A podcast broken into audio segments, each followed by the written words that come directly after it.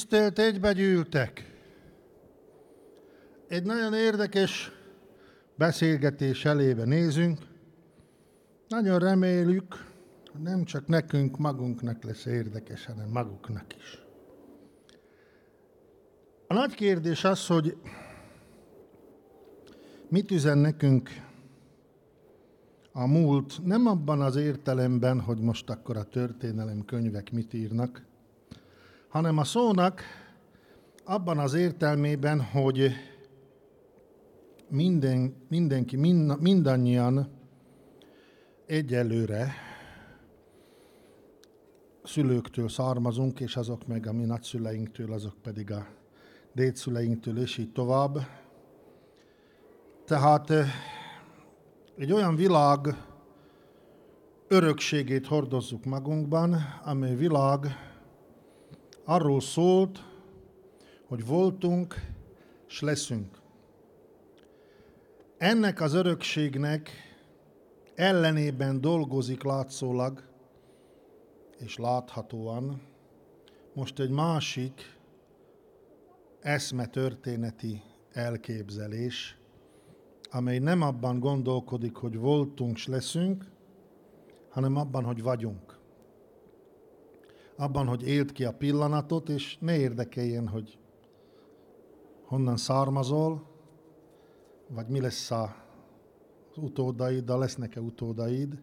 Nem az a fontos, hogy az életet tovább vigyed, hanem az a fontos, hogy azt a pillanatot, amit megélsz, ezen a földön történő tartózkodásod idejében, az összes pillanatot csúnya pesti szóval élve maxoljad ki. Tehát, hogy minél nagyobb mértékben érvényesítsed a fogyasztás és a kényelem parancsát. Fogyasz, és azt tedd kényelmes állapotodban. Ha ezt elérted, akkor sikeres ember vagy. Sokat tudtál fogyasztani, gyorsan a nagy sebességeket elérted, akár a különféle közlekedési eszközökön, akár a virtuális térben a sebességet megint csak kimaxoltad. Mindezt az adott jelenlévő lét pillanatában a lehető legnagyobb mértékű fogyasztás mellett a lehető legnagyobb szintű kényelem állapotában töltötted el. Tehát a koktél a fövenyen.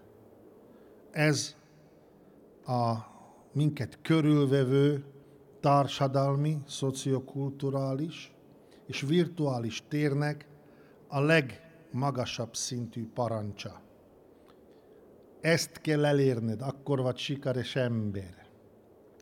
Ezzel szemben a múltból akár a nagyapáink elképzelései szerint, akár ha boldog emlékezetű Jókai Mór regényeit olvasgatjuk, teljesen másfajta életfilozófia bontakozik ki, ott a voltunk, és leszünk. Filozófiájával találkozunk, nem a vagyunk filozófiájával.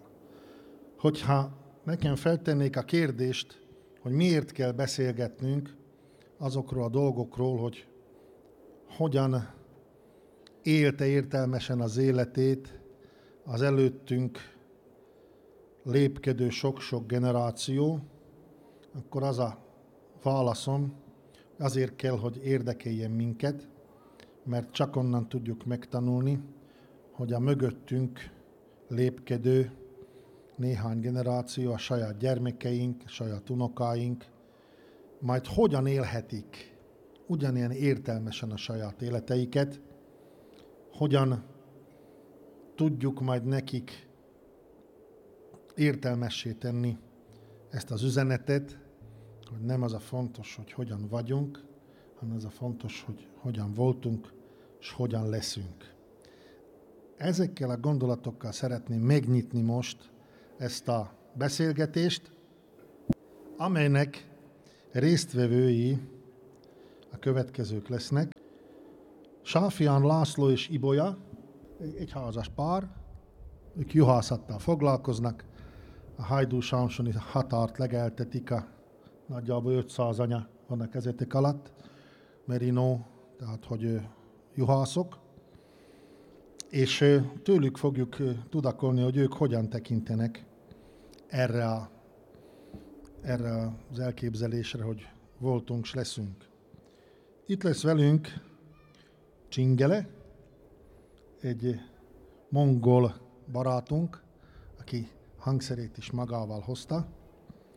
Itt lesz velünk Zeiszkina Zsuzsanna, Salgó Tarjani Földim, egy magyar énekzeneszakos tanár, aki a laikus hangját fogja megszólaltatni, hiszen a Zsolték által elkészített filmre nagyon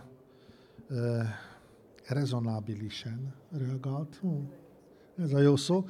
Tehát, hogy nagyon, nagyon, nagyon felkeltette az érdeklődését kívülállóként, és nekünk nagyon fontos a kívülálló véleménye, hogy hogyan, hogyan tekint ezekre a mi dolgainkra egy mai magyar, illetve én ezen szakos tanár, és természetesen itt lesz Molnár Zsolt, dr. Molnár Zsolt velünk, botanikus, itt dolgozik, a Václatóti Arborétumnak. Nem merem megmondani, micsodája, valamilyen szakmai vezetője. Botanikus. Egy botanikus. Ez a, a botanikus az olyan, aki a növényekkel foglalkozik. Hortobágyi pásztorok, mikor beszélnek róla, mindig csak azt mondják nekem, tudod melyik? Az a Dudvás Zsolti, a Dudvás. Mert ugye egymást kikacagtuk, mikor kiderült, hogy ugyanazokhoz az emberekhez járunk gyűjteni a hortobágyra, csak hogy én a, a nótákat, ő pedig a növény ismeretet, az etnobotanikai ismereteket, és elmesélték, hogy mindig hoz egy ponyvát, egy nyalap dudvát, azt kirakja, és akkor elkezd érdeklődni, meg kérdezősként, na ez micsoda, meg mire használható. No, szóval a Dudvár Zsolti, és itt lesz velünk Dóra Áron, aki etnográfus, okleveles etnográfus, pálya, el, pálya elhagyó okleveles etnográfus, és népzene tanár. Tehát furuját, furujázni tanítja a szép reményű magyar ifjakat különféle helyeken, most leginkább kezd helyen, ha jól sejtem, de akár itt Gödön is megfordult a Búzaszem Művészeti Iskolában. Úgyhogy én pedig Agócs Gergely vagyok, pálya elhagyó, pálya elhagyó földmérő és térképész, és, és viszont pályán maradó etnográfus és, és zenész és zenetanár és sok minden. Ez, ez az érdekesen összetett társaság fejti ki a véleményét, elsősorban a pásztorkultúráról, hiszen azért ülnek itt Sáfián Laciék közöttünk, hogy a pásztorkultúra mai relevanciájáról, hogy hogyan érvényes a pásztorkultúra ebben a mai világban, ahol a negyedéves közösségi feldolgozó ipari menedzserindexek határozzák meg a a fő sodrát a társadalmi életnek, és ehhez hasonló trükkös találmányok. Hogyan releváns, hogyan, hogyan időszerű a pásztorok életformáját felvetni, hogyan, miért, miért, miért érdekes számunkra az a tudás, ami, amit a pásztorok hagyományos műveltségében mi felelhetünk a mai napig. Nyilván ahhoz, hogy ezeket elkezdjük voncolgatni, egy kicsit Biztos már Laci is beszél erről, de engedtessék meg nekem, hogy néhány gondolatot fűzek ahhoz, hogy ki a pásztor. Hát mi akkor, amikor megyünk gyűjteni, akkor kiket keresünk.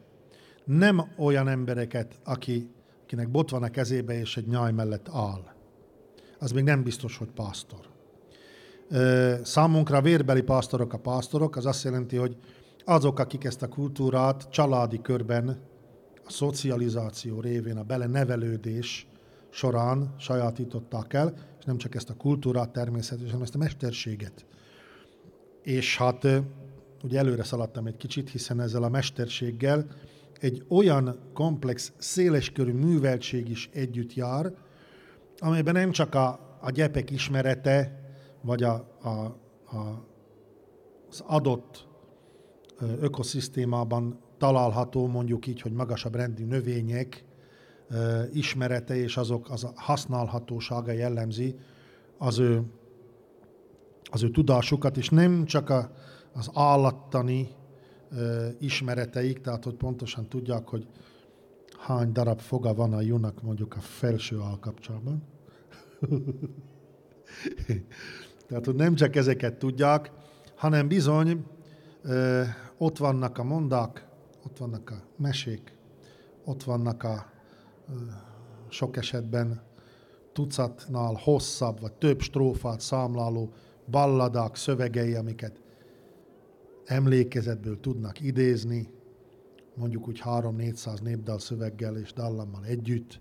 És ott van egy olyan komplex műveltség, amelyik elgondolkodtató számunkra, nem mindenki volt itt, de itt feltettem a kérdést, hogy amikor a polgárság kijelentette, hogy a hagyományos műveltség az nem érvényes műveltség, majd gyertek be az iskolába, ti pahasztok, akiknek nincs, a műveletlen pahasztok.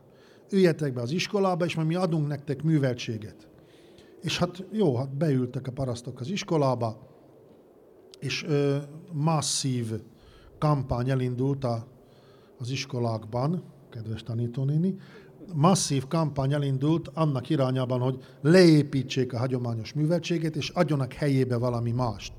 Valamiféle emelkedettnek kikiáltott, vagy magasnak kikiáltott műveltséget, és itt megkérdeztem, hogy hanyan tudnának elénekelni mondjuk egy, két, három, négy, öt magyar balladát elejétől végéig, és olyan hárman, akik ezzel foglalkozunk, felemeltük a kezünket.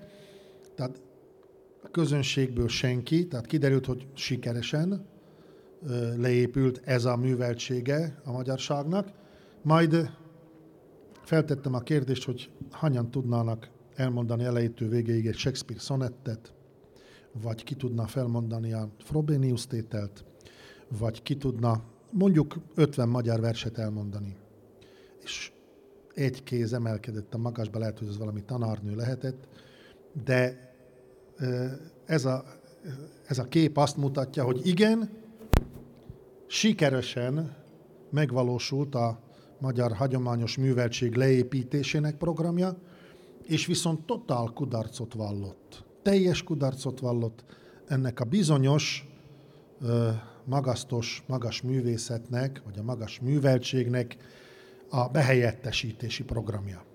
Tehát nem sikerült a magyar népdalok, népballadák, a népmesék, a magyar hagyományos műveltség helyébe beépíteni egy másikat. Az nagyon kevés, hogy tudom a polcon, hol van az a könyve, honnan le kell emelni, hogy elolvassak valamit. Az nagyon kevés. Hiszen saját tapasztalatból mondom, azok a hagyományőrző mesterek, akiktől elkezdtünk gyűjteni a 80-as években, az akkori 60-as, 70-es, 80-as korosztály, akik ma már nem élnek, ennek a korosztálynak az átlag műveltségéhez, az átlagos műveltségéhez hozzátartozott körülbelül 300-400 magyar népdal szövegének és dallamának ismerete, emlékezetből történő idézése. Ez hiába, hogy népköltészet, de költészet. Költészet zengte be nagyapáink, dédapáink lelkét. Mindenkinek. Tehát nem volt kivétel egy-egy faluban, ez volt az átlag. Hazudok, hogy nem volt kivétel, mert ott akkor is voltak alkoholisták, meg, meg trágyanépek, meg nagyon sokféle, de az átlag 300-400 népdalt tudott, és a akik ebből kiemelkedtek, mint például a, a mi atyamesterünk Pál Pista bácsi, itt lakott nem messze Nógrád megyébe Tereskén, tőle több mint ezer népdalt sikerült dokumentálnunk. Tehát, hogy akik kiemelkedő, nagy tudású, hagyományőrző mesterek voltak, ők több mint ezer népdalt el tudtak énekelni. És hozzájöttek a vőfőversek és a ráolvasások, és a különféle hiedelemtörténetek, hiedelemmondák, népmesék, és így tovább, és így tovább. Tehát, hogy ennek a műveltségnek a, az utolsó képviselőről fogunk beszélgetni, és arról, hogy e, mindezek ismeretében milyen feladatok tornyosulnak előttünk. Sáfián Lászlótól kérdezném akkor, elsőként. Lacikam, magyarázz el nekünk, mitől pásztor a pásztor, mi kell ahhoz, hogy valaki jó pásztor legyen, és hogy te ezt a mesterséget hogyan szerezted meg? Én ebbe a mesterségbe beleszülettem. Nekem a szüleim úgy pásztor családból származtak, ők is. Így nekem egyértelmű volt, hogy én ezt viszem tovább.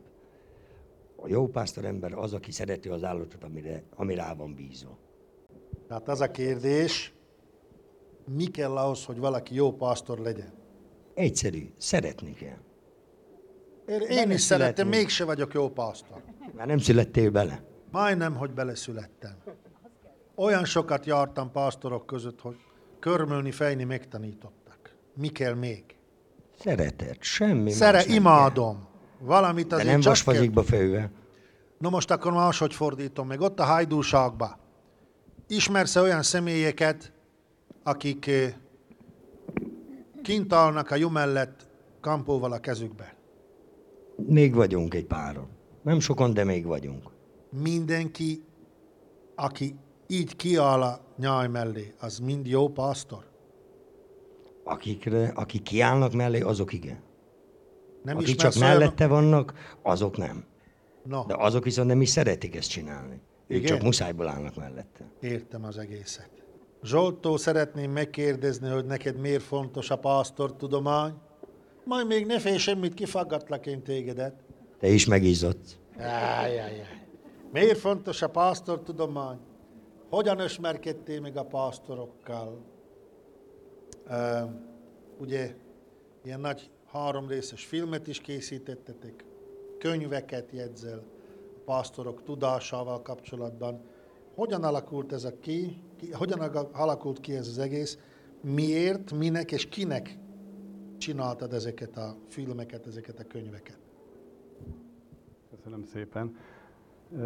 Én egy botanikus vagyok, és Szegeden végeztem az egyetemen ökológus szakon, és hát mindig is imádtam a szikes pusztákat, úgyhogy nagyon sokat jártam ilyen legelőkön, és akkor rendszeresen szembe jöttek, vagy szembe álltak velem olyan emberek, akik a jószág mellett álltak, és hát rendszeresen oda is mentem hozzájuk, kérdeztem tőlük valamit a túzokról, vagy a sasokról, vagy a a júról nem igazán. Esetleg néhány látványos növényről, és úgy meg, meg, meg is jegyeztem magamnak, hogy ők sokat tudhatnak a júról, meg a, a jószágtartásról, de hát a természetről úgy igazándiból nem sikerült velük beszélgetnem. Ez úgy ment jó 10-15 éven keresztül, amíg néhányszor nem kerültem olyan helyzetbe, ahol egy pásztorral nap mint nap találkoztam. Aztán elkezdtem odaállni melléjük a legelőre, ahogy ők ottan legeltetik a jószágot, és hát ott azért egy biológus hamar elkezd azért unatkozni, nem sok minden történik, mint hogy a filmünkben is, amit a Gergő említett, három órán keresztül csak legel a, a jú. És ezt, ezt én láttam, de igazándiból nem tudtam, hogy mi van a, az ő fejükbe. És ahhoz nekem el kellett mennem Gyimesbe, Berec Andrásnak a tanácsára, és a gyimesi emberekkel kezdtem el azt a kutatást, hogy ők mit tudnak a tájban élő növényekről. Kiderült, hogy 200-300 féle növényt tudnak, mindegyikről tudják, hogy melyik gyógynövény, melyik nem gyógynövény, melyik mikor virágzik, hogy eszi a jószág. És amikor ezek után hazajöttem már a gyimesi tapasztalatokkal és hittel, lelkesedéssel fölfegyverkezve, na akkor mentem el, és akkor lettem, mint Dudvás Józsi, mert ez valójában egy pásztor találkozón történt, hogy nyári előtanulmányok után tényleg a kocsinak a csomagtartója tele volt dudvákkal, de vagy 60-80 fél évvel, és kiraktam az asztalra, és akkor a pásztorok érezték, hogy hát ha odahívom őket, akkor illik oda menni, ha kérdezek valamit, illik válaszolni. Ugyanúgy leizzadtak, mint ahogy mondta a Laci, hogy most majd leizzad. Mert hogy nekik ez egy szokatlan dolog, hogy egy, egy valaki nem a, a cifra szűrüket dicséri, hanem arra kíváncsi, hogy az ő fejükben mi van. És azt úgy megszokták, hogy egy, egy, egy, egy néprajzos vagy egy, egy népzenész az kérdezget a dalokról, meg a szokásokról, de az, hogy valaki a legelőről, a legelő növényeiről kérdezi őket, na ez fura volt, és igazándiból itt kezdődött az ismerettségünk, nem csak Sáfi Állacival és családjával, hanem sok más pásztorral, például aki a slambucot főzi itt a hátunk mögött, Kota István, Újásnál is sokszor voltam.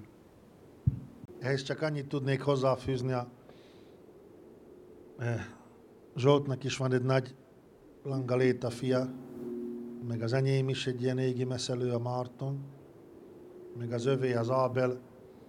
Eh, egyszer kitaláltuk, hogy a bodrok közben kicsapjuk őket Bojtárnak egy, egy pásztor barátunk mellé. Tavaly ősszel temettük, nyugodjon Dobcsák Jánosról van szó.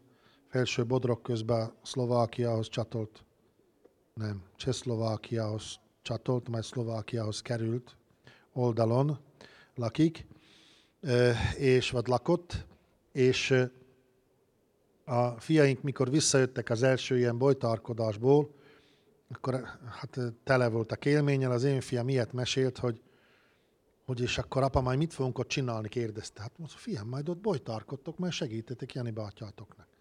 Jó, azt mondja, kialtunk az első nap, a legelő szélére, és hát Jani bátya úgy állt, támaszkodott a kampóra, nézte a nyájat, és akkor én mondtam neki, Jani bácsot, hát akkor csináljunk most valamit. Azt mondja, már csináljuk. és azt mondja, hogy ő azt hitte, hogy azt csak úgy, csak úgy most úgy unatkozunk.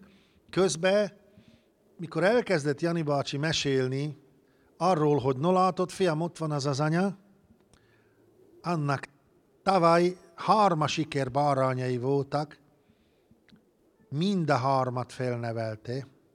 No, azt látod, az a, van az a pöttya pofáján. Na, avval megkínlódtam, mert fú, körmölni kellett, de úgy, úgy majdnem lesantú teljesen, de azért kihoztam. Na, azt látod, látod, az ott a kerek, er, keresékos, aki úgy szaglal. Azt mondja, mi meg néztük, és mind ugyanolyan volt.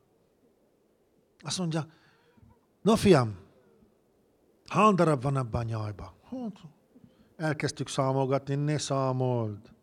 Ránézel, ma tudnod kell. Azt mondja, ha van vagy 200, azt mondja, tényleg van vagy 670. És akkor így beszélgettek, és egyszer a már említett Pista bácsival kimentünk, és ezt a 670 darabot így áthajtotta egy hídon, hogy gyerünk be a tanyára, mert hát meg akart minket vendégelni. Azt mondja, hogy no, bátya, mit szól hozzá a szép állomány? Azt mondja, szép. De vannak azért benne sánták is. Azt mondja neki, Jani, van vagy 12 darab? Azt mondja Pista bácsi, én 20 számoltam, de ez a 8 nem az enyém. Szóval, hogy eh, mi nekünk ez nagyon furcsa, de gyakorlatilag személyes ismerettségben állnak a kezük alatt lévő jószág minden egyes darabjával. És ez a tudás, ez nem tud kialakulni úgy, hogy tényleg oda megyünk két hétre nyaralni, bolytarkodni, hanem hogyha vele együtt éli a pásztor azzal a jószággal a, a napjait és a heteit és a hónapjait és az éveit, akkor egy idő után már nem hogy, a, hogy ránéz, hanem a kolompja hangjáról megismeri, hogy most melyik mozdult meg éjszaka alvás közbe. Tehát, hogy ilyen, ilyen ismerettség kötődik a pásztor és a jószág között, és azt lehet mondani, hogy mi is, amikor elkezdtünk a pásztorok közé járni, amikor már hónapokat és éveket töltöttünk közöttük, akkor mi is ilyen mély ismerettségeket kötöttünk ezeket a, ezekkel a pásztorokkal. Áron barátunk, mert most mi ugye az Alföldről, vagy én akar a felvidékről, Nógrád megyéről beszélhetünk, de Áron barátunk erdélyi magyar pásztorok között is hónapokban, talán években mérhető időt töltött. Neked mit jelent az ő kultúrájuk és az ő zenéjük? Hogyan ismerkedtél meg velük? Hogyan dolgoztál velük? És fogunk majd kérni most egy kis zeneibe közbevetést, hogy nehogy megunják ezek a kipirult lelkek ezt a sok okosságot. Ö, igen, én, én tanultam, ö, e, elmondanám, hogy nekem két mondatba, hogy ö, miért izgalmas. Ettől én budapesti tartottam. születésű vagyok, amúgy, és ö, de hál' Istennek most már elköltöztem innen, és ö, hogy hogy kerül az ember ö, pesti létére kapcsolatba konkrétan a, a pásztorokkal, vagy miért megy oda köréjük így legyeskedni, vagy figyelni, hogy mit csinálnak. Volt egyszer az 50-es években egy nagy néprajzi kutatás, a Féledit és Hoffer Tamás csinálta, egy magyar falut kezdtek vizsgálni évtizedeken keresztül, Heves megyei Átány falut, és mindent fölgyűjtöttek erről a faluról, de tényleg mindent. Több száz tárgyat, vagy több ezer tárgyat gyűjtöttek be a múzeumba, és a hozzájuk kapcsolódó minden történetet. És végül is ebből írtak egy nagy monográfiát, és ennek a monográfiának az a közvetett haszna, most így utólag 50 év, 60 év távlatából visszatekintve, hogyha nagyon ránéz az ember erre a néprajzi kutatásra, akkor azt látja, hogy egy heves megyei magyar paraszt kultúra van benne dokumentálva. Ha egy kicsit távolabbról néz rá az ember, akkor, akkor azt tudja mondani, hogy ebben az alföldi, tehát így a peremvidék, a, a a alföldi határvonal magyar kultúrája nagyjából kirajzolódik. Hogyha egy ilyen még messzebbről néz rá az ember, akkor, akkor kis túlzással azt lehet mondani, hogyha nagyon átfogó képet kellene alkotni a magyar parasztság hagyományos műveltségéről, akkor ez ennek egy lenyomata, és hogyha még messzebbről néz rá az ember, akkor azt lehet mondani, hogy ez a közép-európai parasztságnak az 50-es évekből egy ilyen jó képe. Tehát minél messzebbi perspektívából tekintünk egy ilyen apró pontra, annál általánosabb, átfogó képet mutat a, a kultúrának egy állapotáról. És akkor ugye így a 2000-es években, ha egy budapesti fiatal valahogy a, a, a magyarságához akar közel kerülni, akkor milyen kapaszkodói vannak, azt már hallottuk, hogy az iskolai ö, műveltségben a magas kultúra nyújthat némi fogózót, de mint hallottuk, nem túl eredményes. És akkor, hogy hogy lehet ezt megragadni, tehát ezt a, ezt a magyar műveltséget hogy lehet megragadni, és hát ugye két út kínálkozna, az egyik az, hogy a parasztság hagyományos kultúráját kéne valahogy tetten érni.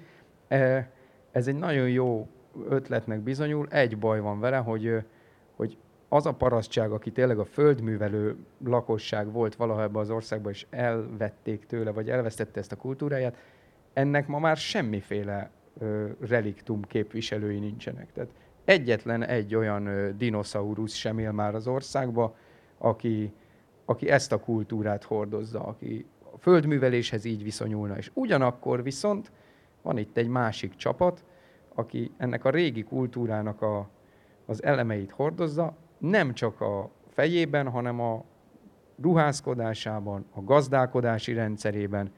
Tehát ő, ahogy az ekét lecserélték traktorra, és nem lehet már olyat találni, aki, aki ilyenhez ragaszkodna, itt olyan nagy változások azért nem, nyilván itt is vannak, de azért olyan hatalmas nagy változások nem mentek végbe. Attól, Tehát, hogy fejőgép, azért még fel kell rakni. Azért még fejni kell, állattal. igen, igen. Így van. És hogy, hogy őket meg lehet találni. És ők, ők egy ilyen, tehát ők az a, a lánc, aki a, a, az, az a hiányzó kapocs, aki össze, a, akik össze tudják kötni a, a múlt értékeit személyesen tudják összekötni, mert nagyon fontos ebbe a, a személyesség. Tehát az, hogy olvasgatunk róla, meg elolvassuk a könyvekbe, hogy így volt ez a műveltség, és abból próbáljuk rekonstruálni, az, az nem működik. Oda kell menni, és embereken keresztül lehet ezt megélni. Te Erdélybe oda mentél, hova is, hol, hol töltötte legtöbb időt?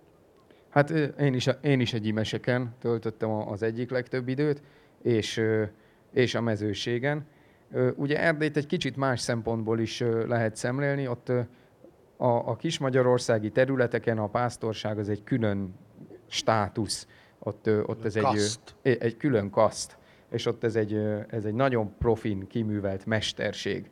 Erdély pedig egy bizonyos területei egy más szempontú gazdálkodási rendszer mellett szerveződtek. Ott azt lehet mondani, hogy minden közepesen tehetős paraszt család nak a gyermeke, az pásztorként kezdi. Tehát a kis Magyarországon nagy létszámú állományt legeltet egy specialista, ott pedig ilyen kis családi 10-20 maximum akkora jó állományt vagy teheneket, azt kell ellátni.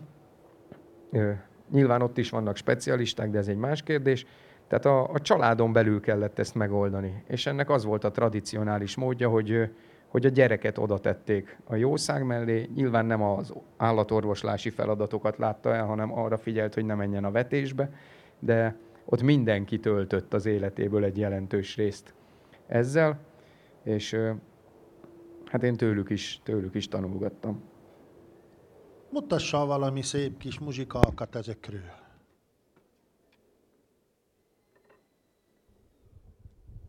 Látom, Pista bácsi féle furodja is van nálad. Igen, igen, azt él ez a mikrofon, Laci. Egy, egy, igen.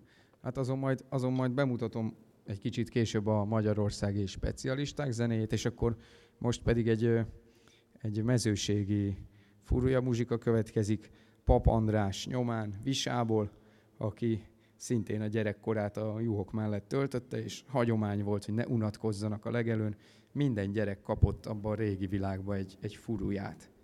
És akkor azzal vergődtek.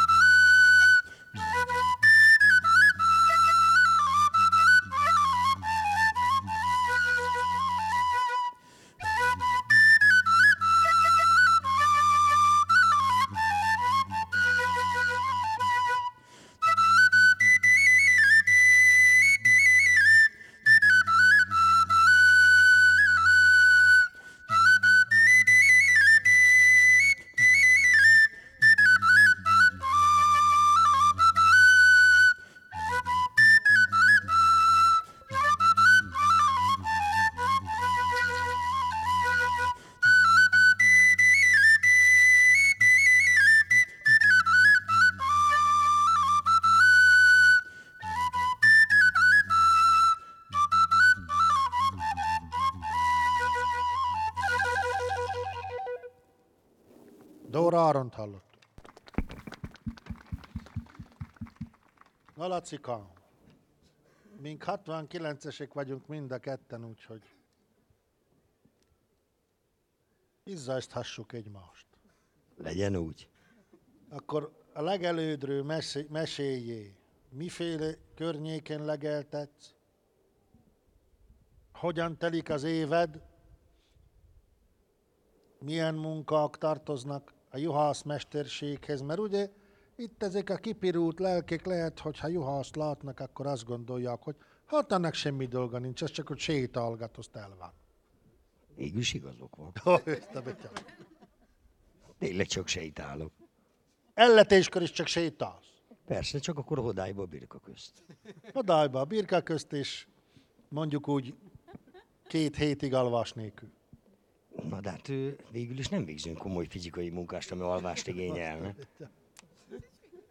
Persze nem. Hánykor kelsz reggel, azt mondd meg. Általában. Általában ma kipihentem magam, fél ötkor keltünk. Máskor mikor kelsz? Hát ettől egy kicsit korábban, erről inkább ne beszéljünk. De pont erről akarom, hogy beszéljél. Mert miért kell olyan korán kelni? Hát még mielőtt a madár el nem kell, előtte fel kell kelnünk. Miért? Hát, hogy a harmatot le tudjuk rugatni. Miért? Miért kell lerugatni a harmatot? Hát, hogy a tücsök is fel ki tudjon, ki, ki tudjon bújni, és ő is tudjon muzsikálni. Ezt a betyár. A junak miért jó, hogyha a harmatot lerúgja? Igazából addig tud jót legelni, még harmatos a fő. Na, És ezért kellünk igazából úgymond korán, vagy időbe. Főleg nálunk meg ugye egy nagyon gyengadottságú területek vannak, ilyen homokos részen legeltetünk, ami kimondottan ilyen futóhomok, vagy savanyú homok, vagy onnan, ahova lefut a víz, gödör, ilyen pocsolyás gödrök. És ezeket próbáljuk meg ugye felváltva ugye legeltetni, hogy azért meg is éljünk, meg azért fű is maradjon. tehát jellemzően ilyen sásos, tippanos legelőd van. Igen, ebben, ebben valójában minden belefér. Igen. Minden megtalálható nálunk. Igen, de az én pásztorok között szerzett ismereteim alapján azt lehet mondani, hogy ez az a legelő típus, ahol igazán nagy művészet juhászkodni, illetve jól tartani a juhot. Hogy sikerül mégis nektek? Én már azért oda születtem, nekem azért ebben van egy előnyöm, hogy én ezen a részen születtem. Édesapám ugye egy sáréti tudás hozott ö, oda erre a homokvidékre, ami megint mérvadó ugye ezeknek a réteknek ugye a legeltetésének ugye a tudományába, meg a rétek által ugye felszedett ö, ö, lárvák kezelésébe. És ugye így egy kicsit azt mondom, hogy előnnyel indulok a helybeliekhez képest. Ezt a 500 darabot hány kutyával bírod kezelni? Jóból elég egy is, rosszból vértek tizet is. Igen, De általában egy idős kutya van velem, meg egy kis kutya, amit tanítok. a betanuló. Így van. Így, így, így. Hogyan ö, szereled fel kolompokkal? Miért kell egyáltalán kolompa, Jura? Apám még mondták, a jó jön a dísz, a rossz jön a kolonca. De igazából elősegíti a legeltetést. Én legalábbis azt a, az, a, az a része fogott meg, nem a ki vagyok, mi vagyok, mert ugye azért ez is benne van egy nyáj felszerelésében, hogy milyen messzi hallik az enyém. De igazából én a legeltetési részét szeretem ugye ennek, hogy mi nevelő, ha nagyon meleg van, akkor kirakom a kolompokat előre, és akkor jobban vezeti a nyájat a melegbe is, mert csak megy utána. Ősszel viszont a hátuljába teszem, hogy ne jártassa egymást, akkor meg lassítom vele. És akkor még itt is vannak ugye kis apróságaink, ugye, hogy jobb oldalára, bal oldalára kirakosgatjuk, és akkor azzal széjjel fele húzzuk a nyájat, vagy éppen a közepébe rakjuk, hogy összefele húzzuk. Ez mindig időjárástól függő, vagy éjszaktól függő inkább. Meg a tereltetés tudományától. Mert hogyha én szeretném most a közepibe rakni, nem biztos, hogy nekem sikerülne. De sikerül, mert megmondom, hogy még tett. Hát, ha te megmondod, úgy már könnyű. Nagyon jó, most akkor ö, mikor, mit és hogyan legeltetsz? Ez egy nagyon fontos kérdés ennek a sok botanikusnak. Annyit hegyeznék a kérdésen, ha már e, itt vagyunk, hogy botanikus kertben, hogy van a tippan, van a nyári tippan, meg a téli tippan, meg a liba tippan. Ez négyféle fűféle, ami még a botanikusnak is föl tudja adni a leckét, hogy melyik micsoda, de ezeket te másképp legelteted. Mindennek megvan az ideje. Hát, most mindig azt szoktuk mondani, ahogy kezdődik az év. És igazából nálunk az év nem a tippannal kezdődik, hanem a WhatsApp-ban. Mire a WhatsApp-ban végzünk, áprilisban már viszont a tippan viszont ott van virul nekünk. De még ezeket még mindig inkább a partoldalakon legeltetjük, hogy ha mégis megsütné a nap, azért tudjuk azt, hogy már ezt hazavittük. Most majd úgy húzódunk, hogy mindig lentebb, lentebb, hogy ezekbe a mélyebb részekre, vagy még amit ide tudok sorolni, azért március, április elején azért még ezeket a kaszáló részeket, ezeket a réteget azért én kilegeltetem, hogy ezek még biztos, hogy újra fognak sarjadni, és így talán még kapok egy jó minőségi takarmányt is. Így azt nekünk ebből áll a folyamatos harc, hogy lesz esőnk, nem lesz esőnk. Eső nélkül meg egy nagy adottságunk van a homokon. Erről azért nagyon keveset beszélünk. Tíz csepp eső után a homok megújul. Igaz, három napig tart, de azt a három napot viszont kihasználjuk. Igen. A mély részeken megáll -e a víz? A víz, evidens, hogy ha van víz, ugye az mindig lefolyik ugye a gödörbe. De ezt folyamatosan ugye körkörösen ugye legeltetjük, mivel nálunk nem, nincsenek ilyen ingólápok, hogy, hogy ez ne tűnjön el, így folyamatosan ugye legeltetünk ugye a vízzel. És ami kimarad a vízből, azt általában folyamatosan ugye le is legeltetjük. Mire bejön a szárazság, akkor már végzünk vele. De ugyanezt tudom elmondani ugye a, ezekre a mély részekre, hogy kapnak egy minimális esőt, sőt a harmaton képesek megújulni. Eddig is mérvada, hogy a vízzel együtt folyamatosan kilegeltessük. Ha megvénül, utána viszont nem eszi. Így, így. így, így. Hát, hogy úgy kell értelmezni, hogy a, a, ezeken a ö, mélyebb részeken, ahol megáll a víz, ő folyamatosan párolog és húz, húzódik visszafele, hogy nincs eső, beáll a szárazság, viszont a szélén mindig friss marad a legelő, és akkor ott, ahogy megy befele, szépen folyamatosan legeltetik, mert úgy van értelme, nem? Hát mindig a legfrissebbet. Így van, vagy amit már nem eszik meg, ugye, mert a közepébe azért ugye feljön a sásnál. Igen. Azt vagy kitapostatjuk, vagy marhával kilegeltetjük. Szóval minden részét megpróbálunk hasznosítani. És akkor emellett mindig az, amire próbálunk vigyázni, hogy ezt meg tudjon újra újulni. És ezért nagyon nehéz a gödröket ugye legelteni, vagy ezeket a mély részeket, hogy elég sűrűn megfordulunk ott. És ott képes ugye a lábával kárt tenni.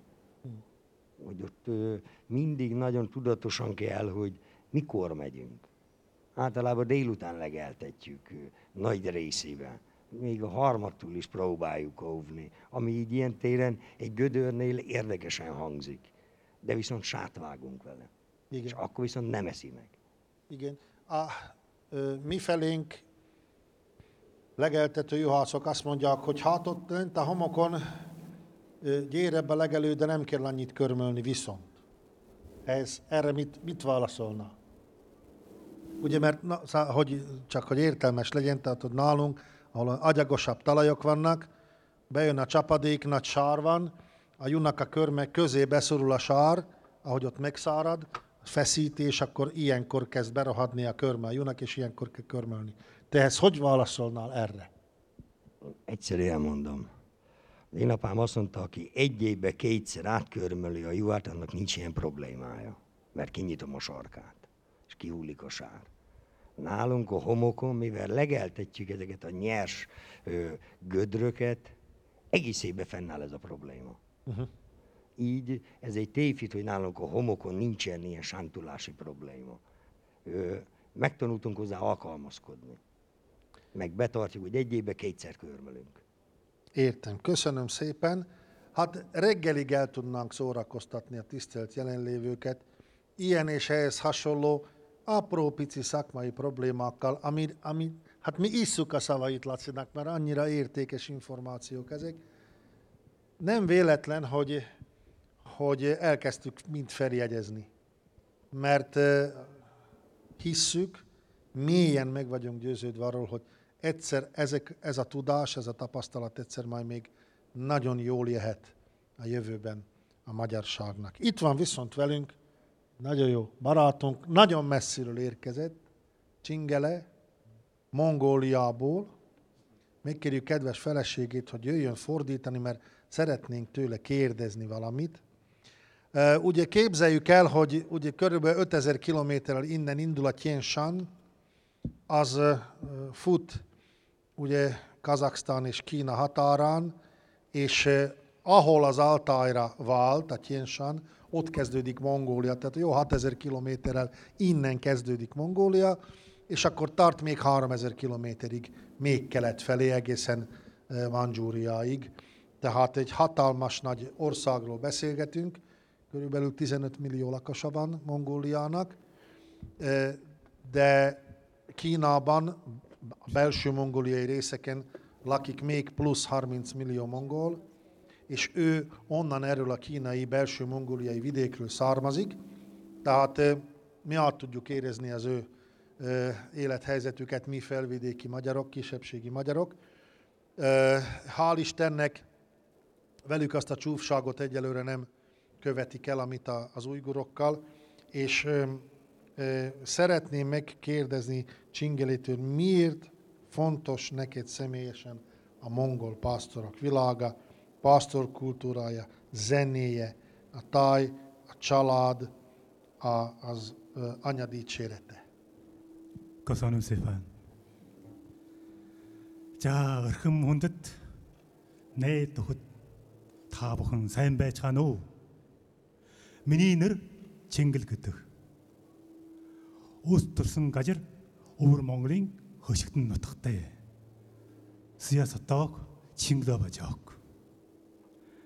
Хархан багаасан Монгол гэрт өсөж ахтаан унаж адуу малан харуул уртын дуугаа дууж явсан хүн байна. Миний өргөн удам тал нутаг, миний малчин амьдрал намайг өлгөндөө төвөрж намайг өсгөж хүмүүжүүл намайг амьдралын замд оруулсан юм аа. Би Монгол авгаатай бас хоёр ихэнтэй. Одоо Унгар улсын Будапешт хотод амьдарч байна. Миний үндэстэн Монгол үндэстэн уурлагчин үндэстэн, дуучин үндэстэн, бүжигчин үндэстэн. Би үний үр мартагдчихгүй миний Монгол нутаг миний малчин амьдрал миний Монгол гэр. Монгол үндэстэн дуучин хөгжимчин бүжигчин үндэстэн би хаа газар хөдий хол байсан хөдий хол амьдарч байсан. Миний сэтгэл зүрхэн миний Монгол та нутаг миний Монгол амьдрал өнөөдөр та бүхэндээ би өөрийн Монгол дуугаан өргөмөр байна. Баярлалаа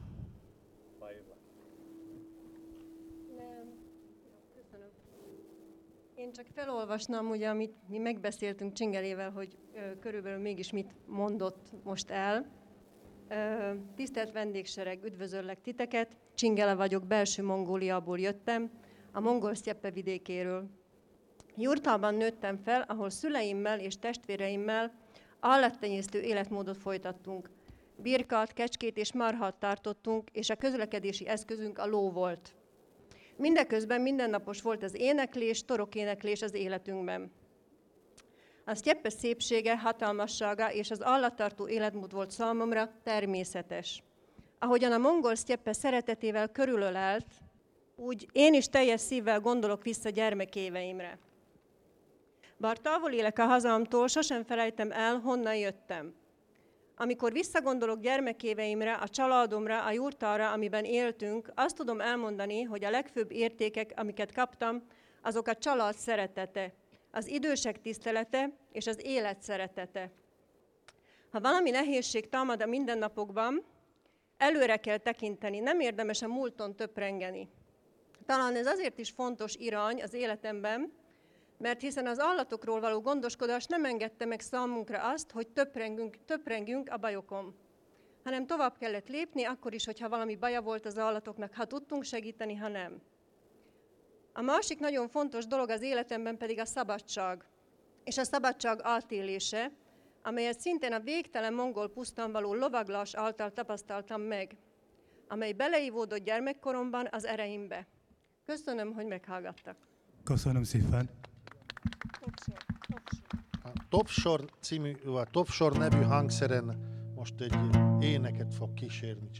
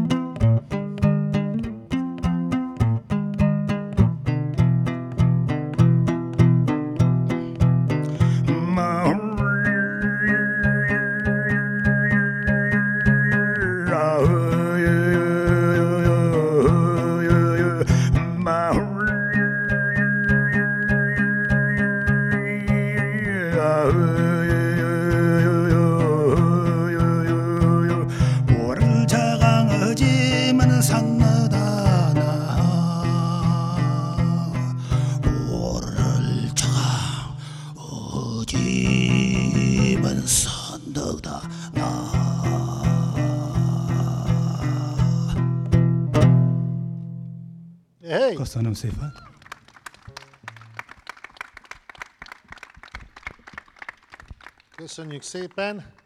Sáfján László Nébolyához fordulok most. Ugye itt a leányok hoztak különféle fényképeket, minden egyes fényképről, pásztor családról, legerőről, mesélj nekünk valami keveset, hogy ne csak így szavakban, hanem képekben is közel hozzuk a hallgatósághoz azt a környezetet, amelyről itt beszélgetünk. Tessék!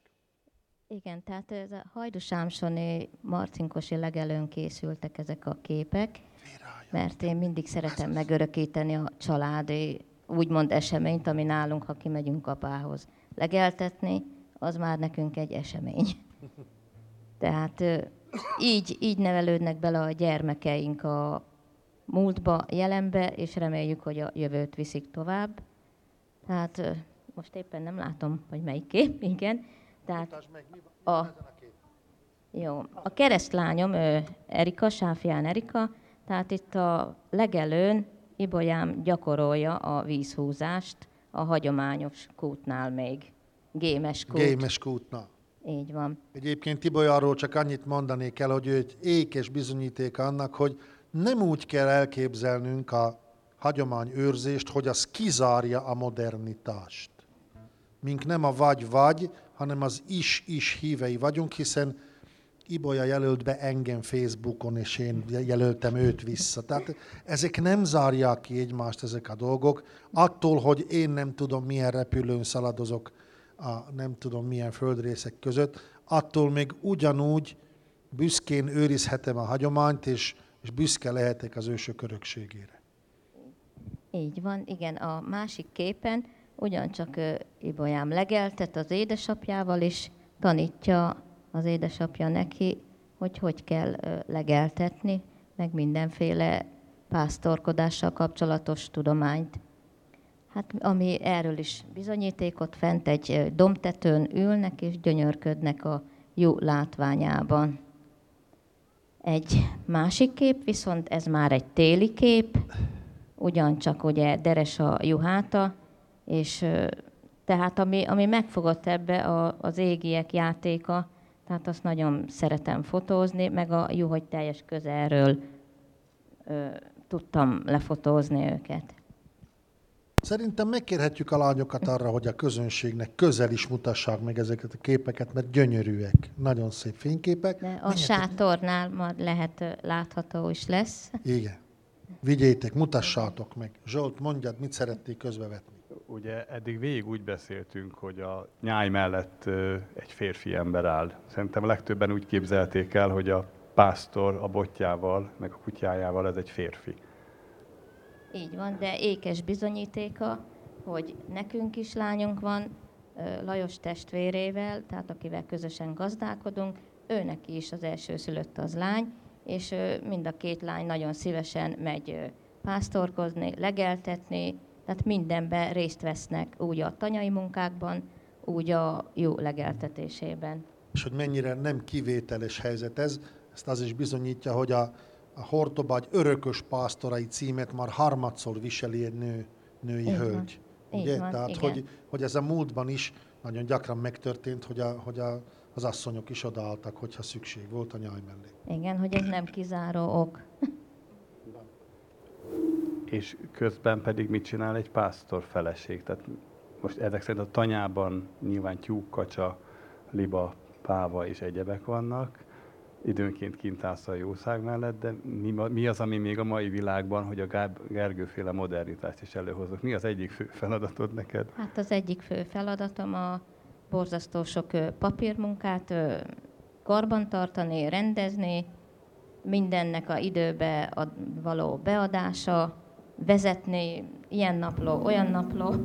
Tehát bo- borzasztó sok munka van, ami az állattartás mellett szükséges, mert ha ezt nem tartjuk be, sajnos, akkor a megélhetésünk veszélybe kerül.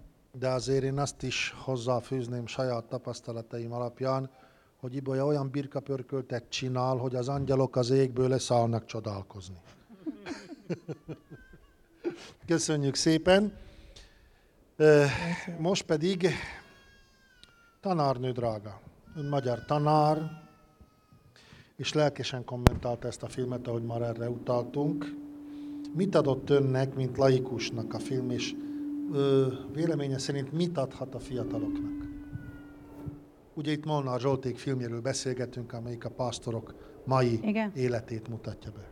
Igen, ezt a kérdést már Zsolt is feltette nekem olyan formában, hogy mondjam meg őszintén, hogy mit, miért akartam én egy három órás filmet végignézni, ami a, a legeltetésről szól. Nem is tudtam igazán rá válaszolni, hogy, hogy miért kezdtem, de akkor mennék egy kicsit távolabb. Gergely azt mondtad, hogy ugye a, a közoktatás, hát hogy is mondjam, hiányosságai, az ugye valahol a mi lelkünkön szárad. Igen, az az igazság, hogy el lehet úgy élni 40 évet, én most így az 50-hez húzok, el lehet így úgy élni 40 évet, hogy így a paneltől a panelig mész az aszfalton, és minden tudásodat könyvekből, mostanában már persze internetről, és innen-onnan szerzed, és még csak meg se tudod magadban fogalmazni, hogy igazán mi hiányzik neked. Tehát én, én ennek vagyok, ha most Ibolya szavaival élek, a jeles képviselője. Igen, tehát és igen, el kell jutni oda, hogy észrevett, hogy valami nem stimmel. És szerintem egyre többen vagyunk ilyenek, akik azt érezzük, hogy ez egy kiszolgáltatott helyzet. Nekem a szüleim azt mondták, hogy azért kell tanulni, hogy ne kelljen a, a földdel dolgozni, mert az, az, az sokkal fárasztóbb, mint az irodai munkát végezni. És igen, ebben egyébként van is valami. Én most azt gondolom, hogy, hogy el kell oda jutni, hogy valakinek felnyíljon a szeme, és észrevegye, hogy az a világ, amiben ő él, bár persze nagyon kényelmes, és köszönjük, jól vagyunk, de azért az nem a valóság, az, az valahogy egy elénk vetített művalóság, amiben élünk, és még ráadásul jól is érezzük magunkat. Na szóval innen kezdeném. És azért, azért az utóbbi időben igen, minden ilyen filmet megnézek, és hát honnan szerzem információt a fenelje meg megint az internetről. Igen. Mostanában már, még, még magyar tanárként is azt mondom, hogy már kevesebbet a könyvekből, és többet az internetről, és szerintem ezzel megint nem vagyok egyedül. És lehet, hogy én itt most ebben a csapatban kakuk tojás vagyok, de szerintem úgy, úgy leképezzük a valóságot, mert szerintem az ilyen típusból több van a világban, sajnos. És tehát, hogy visszatérve a filmre, ez is egyike volt azoknak a filmeknek, amire azt gondoltam, hogy így bekapcsolom, ott ők ellegelgetnek, szépen kolompol a gulya, és én közben csinálok mást. Ugye ilyen háttér televíziózásnak indult. Hát aztán vissza kellett tekernem az elejére, és azt mondtam egy 20 perc után, hogy na jó, akkor ez nem az, akkor nézzük meg az elejétől, és, és Zsolt a megmondhatója, hogy papírt ragadtam és ceruzát, mert nekem mindig jegyzetelni kell, és akkor én, én nem győztem jegyzetelni, mint az, amit ebből tanultam, és megerősített benne Laci, hogy oké. Okay. Akkor mindaz a tudás, ami bennem létezik, nem gondolom, hogy haszontalan. Tehát azért én magyar tanítani is nagyon szerettem, de, de nekem ezekről fogalmam sincs. És amilyen füvekről ők beszéltek, tehát nekem a fű az fű. Oké? Okay? Van a, van a, a, a kereklevelű fű, meg a szúrós fű, meg a nem tudom milyen fű, és akkor ők ezt kezdték nevén nevezni. És, és akkor neki kellett ülnöm az interneten megnézni, hogy ők miről beszélnek. Mi az, hogy aszat? Mi az, hogy tippon? Hallottam én már ezeket a szavakat, de tőlem el lehet ott. Tehát nekem az egy gaz, amit biztos én is kihúzok a saját kis gyepemből, de és sose neveztem ezeket nevén. Aztán rengeteg olyan dolog van, és, és nagyon tetszik, ahogy, ahogy Laci mindig, szinte minden öt percben emlegeti, hogy ahogy apám mondta, ahogy apámtól tanultam. Az én férjem itt ül a közönség között, és is meg tudja mondani most, hogy apám már két éve nem él. Én folyton azt emlegetem, hogy apám hogy mondta, apám mit mondott, és ezért mondom, hogy el kell jutni arra a szintre. Nekem most arra sikerült, vagy legalábbis most vagyok azon az úton, hogy legalább ezek a dolgok kezdenek érdekelni. Nagyon jó, köszönjük szépen, mert én szerintem pont ez az áloga annak, ez a fajta érdeklődés, hogy visszatérjünk ahhoz az eredeti állapotunkhoz, amelyben úgy gondoltunk magunkra és a világra, hogy voltunk és leszünk. A, ebben a gondolatban fel van itt nekem írva, hogy Árontól mit kérdezzek, de szerintem akarsz még Zsuzsától kérdezni valamit? Kérdezz! Igen, én még kérdeznék, mert, Hajrá! mert amikor a, a Lacival kitaláltuk, hogy csináljunk egy olyan filmet, hogy három órát a délutáni legelőn megy a kamera, és más nem csinál a Jú, mint legel, meg lép, és utána a Laci ezt végigmagyarázza három órán keresztül, hogy a Jú legel és lép, és hogy ő végig azon dolgozik gőzerővel, hogy pont úgy legeljen, és pont úgy lépjen a Jú, ahogy az úgy jó, hogy hízzon is, bárányt is neveljen. Azt gondoltuk, hogy ez egy rétegfilm. Tehát, hogy azért sok embert nem fog érdekelni. Na most két hónapja van fönn a YouTube-on a film. Nem is néztem, most 130-140 ezer klikkelés van. És én most tanultam bele itt a YouTube technikákba, és abban van egy analitika nevű rész, és abból látom, hogy 14 ezer ember végignézte. Tehát a Zsuzsa az Abból én vagyok öt. igen, van olyan komment is, hogy már ötször végignéztem, ha háromszor végignéztem, az úgy rendszeres. De hogy amiről a Gergő itt a, bevezetőjében letette az alapokat, azokat mi nem mondjuk ki, csak végig ilyenről beszél mind a Laci, mind a Jú, mind a legelő, és valahogyan ez érinthetett meg itt benneteket, hogy, de mik voltak azok, a, azok az úgymond szakmaibb, pásztorosabb élményei, tehát azon kívül, hogy, hogy jó volt ebbe egy kicsit belemerülni, hogy, hogy, hogy mi, mégis mi az, ami úgy, úgy neked, mint pedagógus, úgy leesett, vagy úgy érdekes volt? Tehát nekem magyar tanárként az, az első és talán egyetlen fogalmam a pásztor emberről, ez a Kukorica Jancsi, aki falu végen nyája, amíg szerte legelész, ő addig a subáján a fűben heverész, a kolomb az azért van a nyakán, ugye?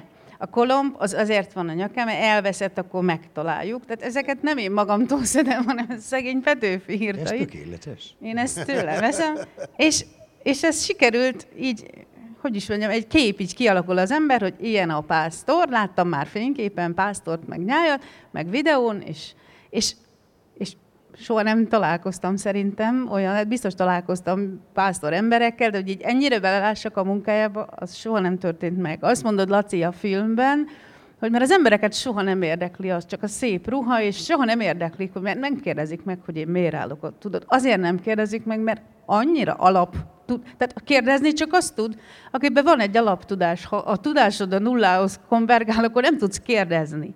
Azért nem kérdezik meg. Én most már csomó mindent tudnék tőled kérdezni egy ilyen film után, de azért nem kérdeznek, mert nem tudják, hogy mit kérdezzenek. És olyan, hát amitől te beszélsz, hogy az emberek mit gondolnak, akkor még azt szorozd meg hárommal. Tehát az, az emberek, igen, tehát nagyon jól elmondott te ott a tévhiteket, de szerintem ettől sokkal erősebb tévhitek léteznek a mi fejünkben. És Zsolt, a kérdésedre válaszolva, hogy mi, mi volt az, ami ebben megfogott, Hát az első, ahogy Laci beszél. Tehát ugye én azért mégiscsak magyar tanár vagyok, és ezt nem tudom meghazudtolni.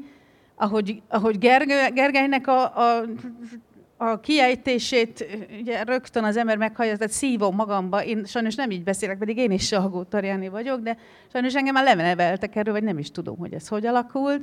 Ugyanígy a hajdúság, meg ennek a vidéknek a tájszólása, én szinte írom, hogy Laci miket mond, hogy azt ő hogy mondja, hogy elibélyek, meg és, és, az, és az ugye, mert ez az első, ami en- engem például megfogott, de, de egyébként a filmet meg azért nézzük végig, tudod, mert, mert nagyon, és ezt most jó értelemben mondom, olyan igazi ismeretterjesztő. Persze tele van tudományos dolgokkal, most azért ezt, ezt mondom, jól értsd.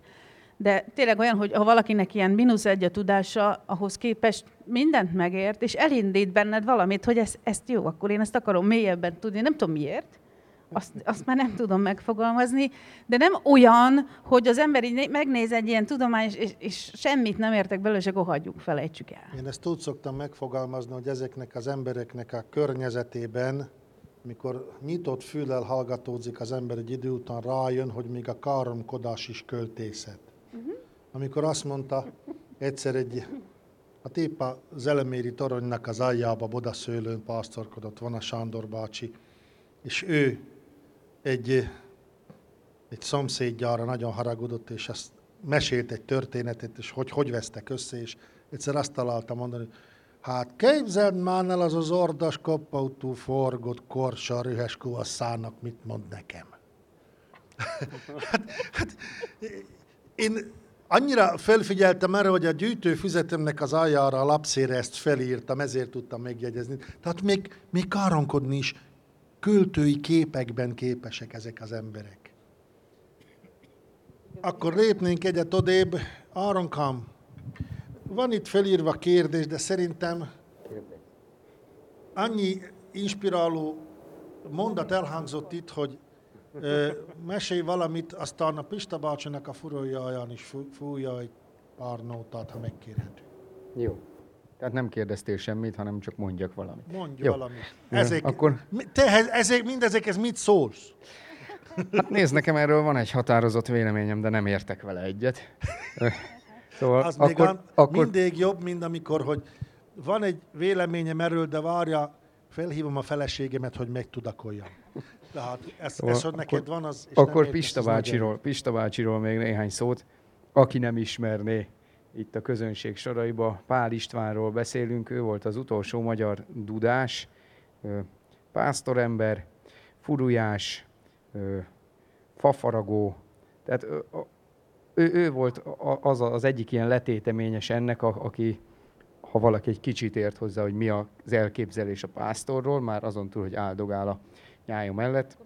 Ö, tehát ő, ő volt az, akiben tényleg ilyen koncentráltan ennek a műveltségnek minden eleme úgy sűrűsödött be, hogy valószínűleg, valószínűleg már nem fogunk találni a Kárpát-medencébe hasonló kvalitású embert, aki a szövegfolklórtól, a zenén, a hangszerkészítésen, az Hiedelem. áll, a hiedelmeken keresztül, az állatgyógyításon keresztül a, a, a mindenhez is értett.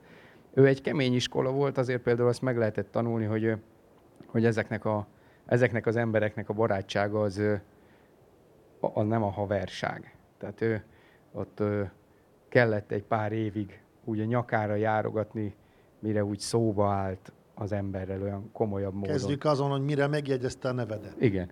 Viszont, viszont aztán, aztán pedig, aztán pedig olyan közel lehetett hozzá is kerülni, hogy alkalmasint ö, rátelefonál az emberre, vagy így 90 év fölött az már nagyon megtisztelő, hogyha ha gondolnak az emberre a három üveg eltett pálinkából egy fél decit karácsonyra meg Igen, igen, lehet kapnia. Ö, tehát ő, Szóval ő, egy, ő, ő volt ennek a, a kultúrának talán az utolsó mindent ismerő letéteményese, és akkor nem is beszélek sokat, hanem akkor fújok tőle néhány nótát. Ő ugye ez a törzspásztor dinasztiáknak a tagja volt, tehát neki a, tulajdonképpen minden felmenője pásztor volt, minden oldalról, különböző, nem, nem feltétlen juhászok, hanem kanászok, Kanászok elsősorban, igen. elsősorban. Úgyhogy akkor az előbb volt mezőségről ez a gyerekként furujázni tanuló, később más munkához is hozzáfogó embereknek a muzsikája, és most pedig egy ö, törzspásztor, aki gyerekkorától a haláláig ebbe élt és nőtt, azok kis Magyarországon, Nógrád megyében valami ilyesmit muzsikáltak.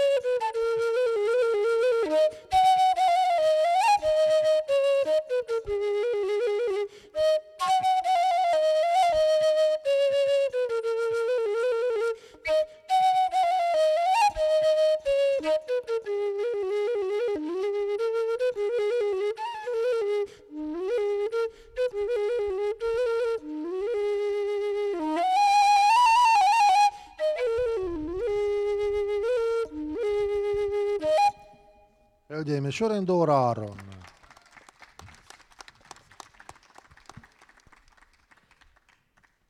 Pista bácsit 1992. június 14-én este fél kilenckor találtuk meg a házában, 38 fokos beteg volt. És kikelt az ágyból, fogadott minket, énekelt, furujázott, fürdő köntösbe. És én azt mondtam Pista bácsinak, egy kakukkos óra így jó hangosan ketyegett a falon. Mondom, Pista bácsi, ugye bezavart nekem a felvételbe, nem lehetne ezt megállítani, de hogy nem megállítom, drága gyerek. Megállítottam. Furuljázott. És ahogy utólag elmondta, másnap reggel felébredtem. Szűz már édesanyám, járt itt valaki, vagy csak álmodtam. Elkezdtem teját csinálni magamnak a konyhába. Egyszer ránéztem az órára, meg volt állítva az idő. Tényleg voltak itt, mert ők állították le. Így állítottuk meg az időt 1992 június 14-én este fél kilenckor, és az idő megállni látszott 2015. március 10-ig, amikor is Pista bácsi visszaadta lelkét a teremtőjének, de ebben a 23 évben annyi sok mindent sikerült megmenteni az ő műveltségéből, hogy alig ha nem tévedek, amikor azt mondom, hogy a magyar néprajz kutatás történetének legalaposabban dokumentált adatközlőjé vált Pista bácsi, vagy akár az európai néprajz kutatásnak.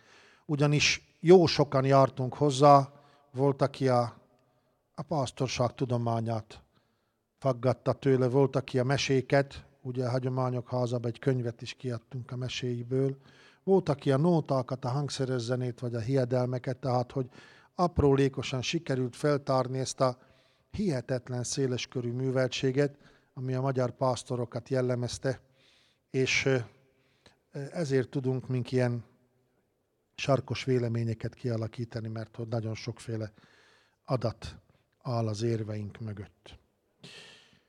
Sáfian Lászlóhoz fordulok ismét, akivel szintén megtörtént egy ilyen, tehát elérkezett az a pillanat, amikor a kutatókkal egyszer csak találkozott. Mert régebben, fiatalkorodban nem jártak apádhoz se, ugye ilyen különféle vizsgálat. Nem, mert jó hamis kutyája volt. Jó hamis kutyája volt az öregnek. És tehát, hogy az a kérdésem, mert hogy nekünk mit adtak a pásztorok, ezt most már így ki elemeztük sokféleképpen, de a, neked mit adott ez az együttműködés a tudósokkal, a kutatókkal? Tudnál valami olyat mondani, hogy, hogy milyen mozzanat az, ami, ami, ami új az életedbe azóta? Az, hogy megértettem, hogy ezt a tudást, ami nálunk van, tovább kell adni. Ez, ami azt mondom, hogy a legfontosabb, amit Zsolti túl meg, megtanultunk. Ilyen rendezvényeken megfordultál addig? Nem. Nem. Tehát azt Nekem le... is hamis kutyám van. Tehát azt lehetne meg, megfogalmazni, ha jól értem a, a szűkszavú elemzéseidet, hogy hogy ezeken a rendezvényeken a tudásnak az átadása olyan emberek irányába is megtörténik, akikkel nemhogy nem, nem történne meg máskülönben, de nem is találkoznál talán. Biztos, hogy nem, mivel először is Zsoltitól hallottam ezt, hogy ez tudás. Mi ebbe élünk, nekünk ez fel sem tűnt. Uh-huh. Amit otthonról hoztunk, apámék ezt tudatosan vigyázták, óvták, hogy ezt más ne lássa, ne hallja. És ezért vagyok hálás Zsolténak, hogy megismertük egymást, hogy ő egy felvilágos, hogy megmutatta nekünk azt, hogy, hogy attól nem leszünk kisebbek, hogyha eláruljuk, hogy mit is tudunk. Igen, ez nagyon fontos. Pista bácsi is mindig mondta nekünk, hogy amit, mert ugye a gyógyászathoz is értett, állat és embergyógyászathoz egyaránt, annak a racionális és mágikus vonatkozásait is átadta nekünk, mikor meglátta bennem ezt a külön érdeklődést a mágia iránt, akkor egyszer egy kórházi beavatkozás előtt egy rossz indulatú daganatot készültek kivenni másnap belőle, behívott, és ugye mivel, hogy a legnagyobb parancs az, hogy ezt a tudást nem szabad átvinni a túlpartra, a más világra, ezért megkérdezte tőlem behívatot, hogy félek-e, mondom, nem félek, Pista bácsi, az ördögtőse. Az nagyon jó. Az nagyon jó, akkor add ide a kezedet, kezet fogtunk, és receptszerűen elmondta, hogy amit kérdeztél, hogy apám ráolvasott, azt akkor kérdezted, hogy mit olvasott rá, hát mondtam neked, hogy nem emlékszek, de hogy mit mondott ott, ezt mondta. Meg hogy ott, abba, ott amikor, amikor kilencedet jártunk, hogy volt, van egy szó, de nem emlékszek, hogy mi volt az a szó. Ez az a szó.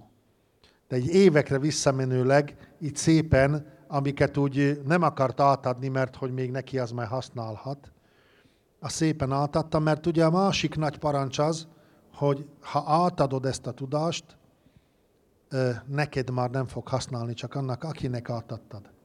Úgyhogy egy pár embert kigyógyítottam ma azóta. Jó. Zsolt, mit adott neked a pásztorok tudománya, illetve nem neked, hanem egyáltalán az ökológia, botanika tudományának, mint, mint tudományos disziplinának. Mit adott a pásztorok tudománya?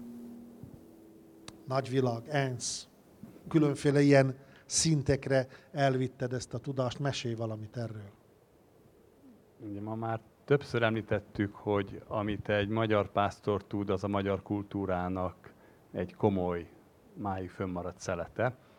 De ami a legizgalmasabb volt, van egy, egy Poszi nevezetű etnobiológus, és ő mondta, hogy az ilyen Laci és Ibolya féle embereknek a helyi tudása, ami tényleg abban a tájban születik és ott működik, ahol ők beleszülettek, az valójában univerzális tudás.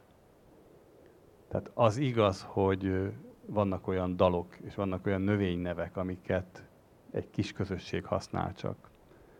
De amikor azt mondja a Laci, hogy ő a jószág száján át látja a legelőtt a füveket, akkor ez szó szerint megegyezik azzal a kenyai pásztor mondatával, hogy ő a jószág száján keresztül látja a legelőt és a füveket.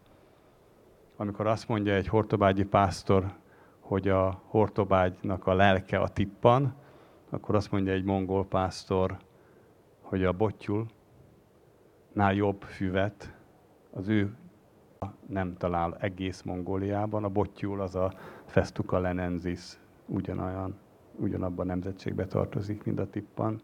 Mongol tippan nevezzük el magyarul. Így van. Botyul. E, és amikor azt mondja a Laci, hogy amikor alszik, akkor is azon gondolkodik, hogy másnap pontosan melyik útvonalon vigye a juhot a legelőn. Az Irdincok nevezetű, szintén mongol pásztor azt mondja, hogy hát amikor ő alszik, akkor végig azon gondolkodik, hogy másnap milyen úton vigye a jószágot a legelőn. Tehát, hogy az, amit ö, ö, egy parasztember vagy egy pásztorember a saját kultúrájába tudott, annak van egy nagyon szűk rétege, ami szűkebb, mint a magyar, mert hogy csak átányi, vagy csak az átányban a felvégiekek. Van olyan része a tudásának, ami Kárpát-medencei, magyar, ami Kárpát-medencei, ami közép-európai, ami eurázsiai, és ami az Eurázsián is nagyobb tulajdonképpen univerzális tudást. Ez az egyik, amit ökológusként én tanultam, hogy amikor a Laci beszél, akkor a világpásztora beszél, éppen Hajdúsámsonban. Szerintem ez azt jelenti, hogy ez a tudás ugyanolyan általános törvényszerűségek szerint épül föl, mint az ökológiának a, a tudománya, csak nagyon-nagyon más tudás. Mi nagyon nehezen találtuk meg a Lacival azt a szókincset, azt a kommunikációs módot, azt a egymástól való tanulási módot, ami igazándiból aztán hatékonyá vált, és ami például ezt a filmet teremtette, ami egyféle publikáció, ami egyféle eredménye ennek a közös gondolkodásnak. és hogy akkor fölvigyük a világ szintjére, az ENSZ-nek volt egy programja, amiben a biológiai sokféleséget és a természetnek a javait szintetizáltuk, annak a megértését világszinten, ahol kimondták, hogy a tudomány nem elég ahhoz, hogy megmentsük a földi életet, hanem a helyi hagyományos tudás, mint rendszer, mint tudásrendszer is kell, és ezt meg is valósítottuk az elmúlt, év, elmúlt tíz évben. Laci és több más magyar pásztor és mongol pásztor és mások részt vettek ebbe. És ez a folyamat abban folytatódik, hogy 2026-ban, hogyha a szeptemberi erőviszonyok is úgy állnak az ENSZ-ben, akkor 2026-ban a világ legelőinek és pásztorainak éve lesz, ahol egy éven keresztül fog erre a pásztortudományra a fény vetülni. 300 és 500 millió közé becslik a Földön azokat, akik jószágtartásból, legeltetéses, pásztoroló legeltetéses jószágtartásból élnek, és a szárazföldek 40%-a terem olyan biomasszát, amit az ember az kizárólag húson keresztül tud elfogyasztani. És a pásztorok abban nagy mesterek, hogy ezt megvalósítsák úgy, hogy 10 év múlva, 20 év múlva is lehessen ott jószágot legeltetni. Ilyeneket tanultam, és még nagyon sok minden mást Laciéktól és a, a pásztoroktól. Köszönöm szépen a beszélgetés résztvevőinek, hogy megosztották velünk a véleményüket. Én azzal tudnám összegezni, hogy talán úgy kéne kezdeni a mi kultúránkat újra felépíteni a romjaiból, újra népet és nemzetet varázsolni arra a térképre, ahol látszólag már csak lakosság maradt, hogy felébresszük az érdeklődést az emberekben, hogy érdekelje őket, hogy ki volt az ő nagyapjuk vagy a dédapjuk. Nagyon nagy a baj, én egyetemi oktatóként el, nagyon gyakran felteszem ezt a kérdést, hogy ki volt a nagyapátok, ki volt a dédapátok. Sokszor azt nem tudják, hogy milyen vallású a család, amelybe beleszületett. Tehát, hogy nagyon, nagyon nagy a baj, és nagyon sok munka áll előttünk, de ha már az érdeklődést felkeltettük, én azt gondolom, hogy az első lépést megtettük, és azt is gondolom, hogy ilyen és ehhez hasonló rendezvények segítségével kell nekünk az érdeklődést felkelteni. De hogy ne ilyen száraz szavakkal végezzük be ezt a beszélgetést, akkor én most az itt jelenlévő Juci nevű dudalmal dudálok, ha már a Pista bácsit emlegettük,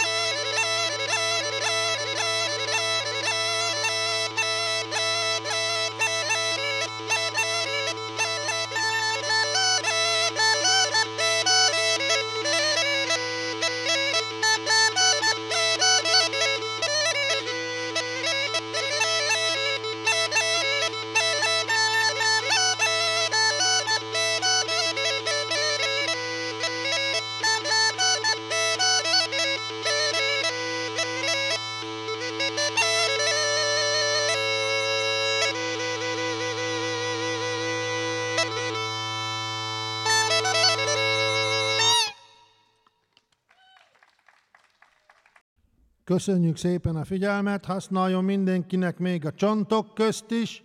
Mindenkit avval csókoltatunk, akivel a legjobban kívánja, és akkor jó szórakozást kívánunk a nap hátra lévő részéhez.